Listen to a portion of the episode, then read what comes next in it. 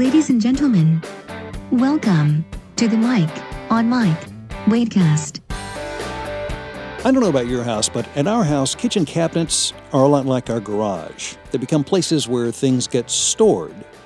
And despite the fact it doesn't take long to eat all that space, we never lose our appetite for more stuff. The fridge would fall into that category too, and, and that's on me because I, I do the grocery store runs.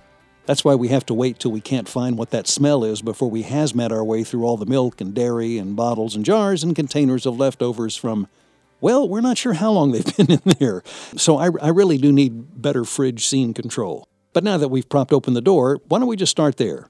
Salad dressing, pickles, mayonnaise, mustard. Are they still good or not? What's the freshness date? We're mining for gold here in the form of shelf space, and we get bogged down because we can't find where they hid the sell by date. Why do they do that? There are so many consumer protection laws in the books, you'd think there'd be a standard location in a standard font to let people know when a product has expired. At least it would relieve us of the dreaded sniff test. Now, our fridge has a warning bell that rings if you hold it open too long.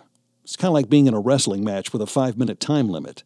It's going to take a good 20 minutes to get to the point where that appliance light actually looks pretty bright. But since we're not only being pressured and running up the electric bill, let's talk about the rest of the kitchen. One door closes, another opens. How long's it been since your last cabinet cleanse? Here's where we discover we actually have a prepper's worth of soups and the ones we find way in the back, how can those be good for another two years? That's not to say that shelf life can actually be kind of funny, like when you see that bottle of oil or vinegar, look at the use by date and realize it's so old you moved it from your other house, where it had already died an unceremonious death. Neglected, alone, in the dark, way in the back of your cabinets of yore. I'm the kind of person that looks at the Tupperware as half empty, which means we can put more stuff in it. Good thing we have all the makings of sadness and stupidity that can cause us to laugh at ourselves. Otherwise, we'd have to acknowledge that we're not that far away from the family issuing a silver alert the next time I make a grocery store run with my list that includes half the things we already have. And let's not forget the pots and pans. Hey, where'd you put the strainer? I thought the good crock pot was down here. What'd we do with the lid for this? Shouldn't the cheese grater be in the same drawer with the can opener? Oh, wow!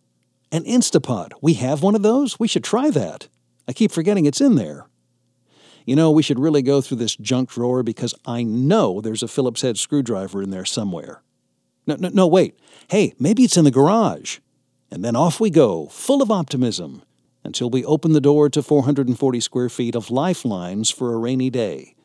From furniture we want to refinish, to yard sale finds, to thrift store bargains, to light fixtures, to paint, tools, old posters with cheap frames, to memory boxes for your kids. No cars, just things that, when we need them, we'll have one. We'll just have to find it. Tell me you're not to the point that where you've actually considered using your phone to video or at least take pictures you mail to yourself of where you put things. Need the hammer? Eh, let me just check my phone, type in hammer in the subject line, and Yep, there it is. At least it should be next to the cabinet by the beer fridge, if the last person that used it put it back where they found it.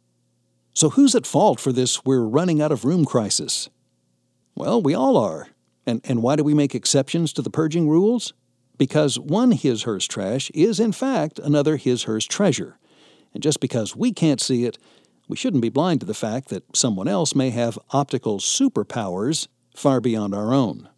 Don't let overstocked chaos be your kryptonite. One day you're going to save yourself a store run, meaning time and money, because, faster than a speeding bullet, there it will be, right where you knew it was.